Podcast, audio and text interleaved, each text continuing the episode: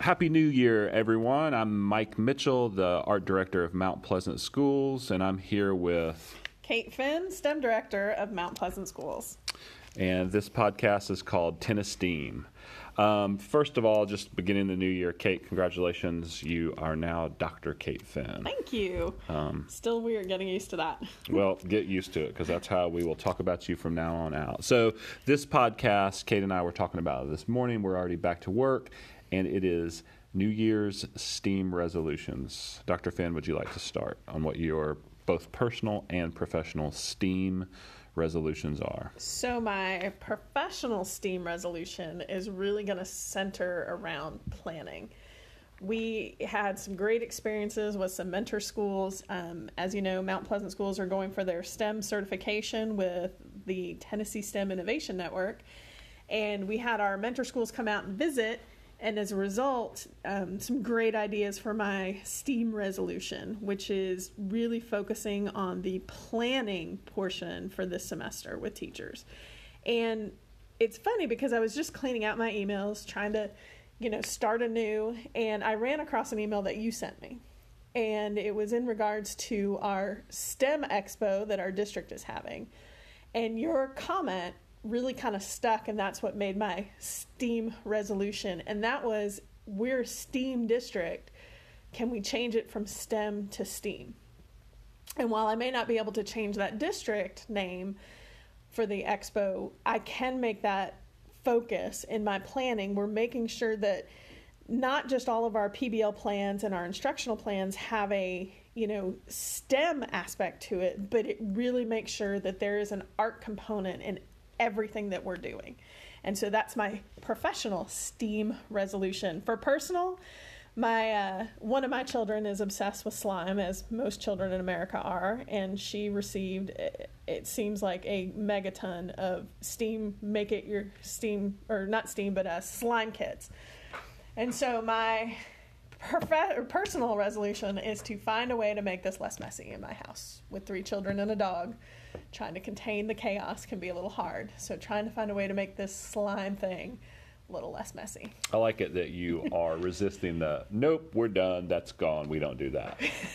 Instead, a personal PBL for you yes. and your kiddos is to say we have a problem here. And the problem isn't slime, the problem is just the chaos that it creates when yes. you're doing that and so like figuring that out which is really kind of cool is that you're building it into the way you're parenting is that you're building pbls and steam into that idea yes. of like showing um, which ultimately is what all of our podcasts have been talking about when we're connecting with adults you know the one we just posted um, with chris milligan mm-hmm. was about that problem solving the ability to kind of do that um, I wanted to just piggyback on your professional one, and so it reminded me that you know ultimately STEM and STEAM are these acronyms that have become hot topics in education. Absolutely. You and I see beyond that so much so that one of our podcasts is called Beyond the Acronym. Mm-hmm. But it's the idea that we really do believe that STEAM thinking or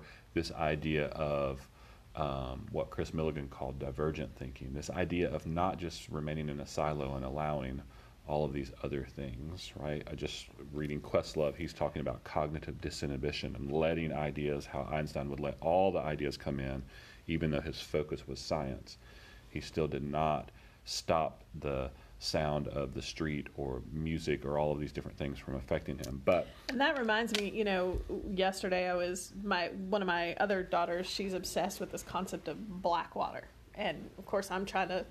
My natural steam brain is, why is it black? What's making it black? And it, the story is actually interesting, where it started out with these two women who were trying to find something to help their mom get through cancer treatments to make her feel better and get the nutrients and electrolytes and they found these minerals and it turns the water black. And so it, it, goes right along with that divergent thinking where it's not this silo it's creating all these things but then it's inspiring others to say well, get in you know that inquiry piece going and then asking why. And and in their idea is if you if you if you only stick with traditional thinking water is supposed to be clear no one will buy black water. And it's one of the hottest selling things right now. Right, and so they allowed themselves to say, if there's a good reason for my water to be black, mm-hmm. then right? We drink black water all the time. It's called coffee.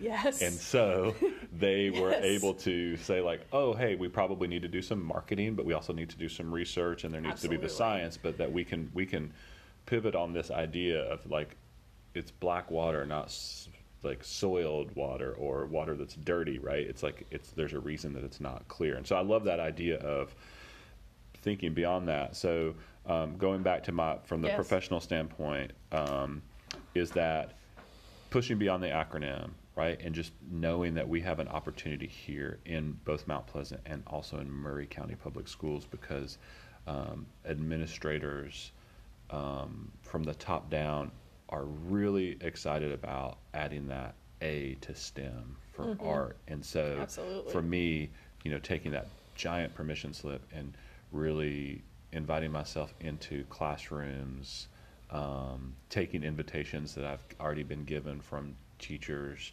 um, here in Mount Pleasant, and then um, leveraging that and, and and and asking them to tell other teachers and really get in there. And for me, the way it's going to manifest itself, the easiest way is these sketch notes and getting kids drawing about what it is that they are learning in that particular class because we know that the brain science says that when you're drawing those things, you're twice as likely to remember that information. And um, and then the upside too is there's all of these skills that happen and all of this biological stuff that happens to your brain when you're drawing. Um, that's also just this other added benefit um, that pushes STEAM, right? Especially in relationship to girls. Um, they typically draw less than boys, and we've had this old idea in our culture that boys are better artists than girls, which we all know is nonsense. Except we all don't know that. Like culturally, we allow girls to stop keeping sketchbooks because at fourth grade they can kind of tell us what they need, and they don't draw as much naturally. And so we got to encourage them to continue to push and continue to draw. And I think giving them room inside of all of their classes, you know. So for me, that's my my professional one is getting in there, really pushing on the sketch notes. We've had what three or four really good examples of teachers fantastic. um, who have really bought in and taken it and just run with it and, and, and, and like really kind of codified it in their class to like we use this for this math class we use this for this ela class and so to check back in on those teachers but also ask them to talk to other teachers. So that's for me is getting in there with those sketch notes um, and then also sound art with um, inside of the schools. I've had a couple teachers really embrace this idea of kids making noise recording those noises and thinking about it a little bit differently than music because music can often we can say well if i'm not mozart if i'm not michael jackson if i'm not lizzo then i'm not a good musician and that's a pretty high standard to keep yourself to mm-hmm. as opposed to can we pay attention to sound and the interesting things of sound and record those sounds and manipulate those sounds and make something interesting. And so I think about sound art, at least at a basic level, being really akin to how much fun most kids have with non objective abstract painting or splatter painting or Jackson Pollock type painting, right? It's not a person, it's not a thing, it's not a tree, but it is fun and they can do it and they kind of get to it. And they don't think about themselves as not being a good drawer in those moments and really enjoy art. And I think that there's a component of sound art where we can get kids recording and manipulating, which is this whole really cool STEAM idea as well. Um, personally, I'm a sculptor and a musician and a poet and a writer, and I have ideas for all of those things. I'm making, and a goal is to make a sculpture a day for the entire year. So what's today's sculpture? So what I've been doing, so yesterday's and the first, so I'm two days in, um, will be an, an, another found object sculpture. You just made one. Kate just uh, put a pencil that has been run over by a car, which is a pretty common. Is that really thing. what it is? Yeah, so in schoolyards, you often see these really great split pencils, but the eraser cap holds them together so they fan out, and It's it's ac- pretty it's kind of a neat thing. Leaned up against that bottle, so kind of similar. Like I've been filter. I've been using found objects, affixing them quickly, um, and so they're um, thinking about them in relationship to kind of three dimensional sketches, right?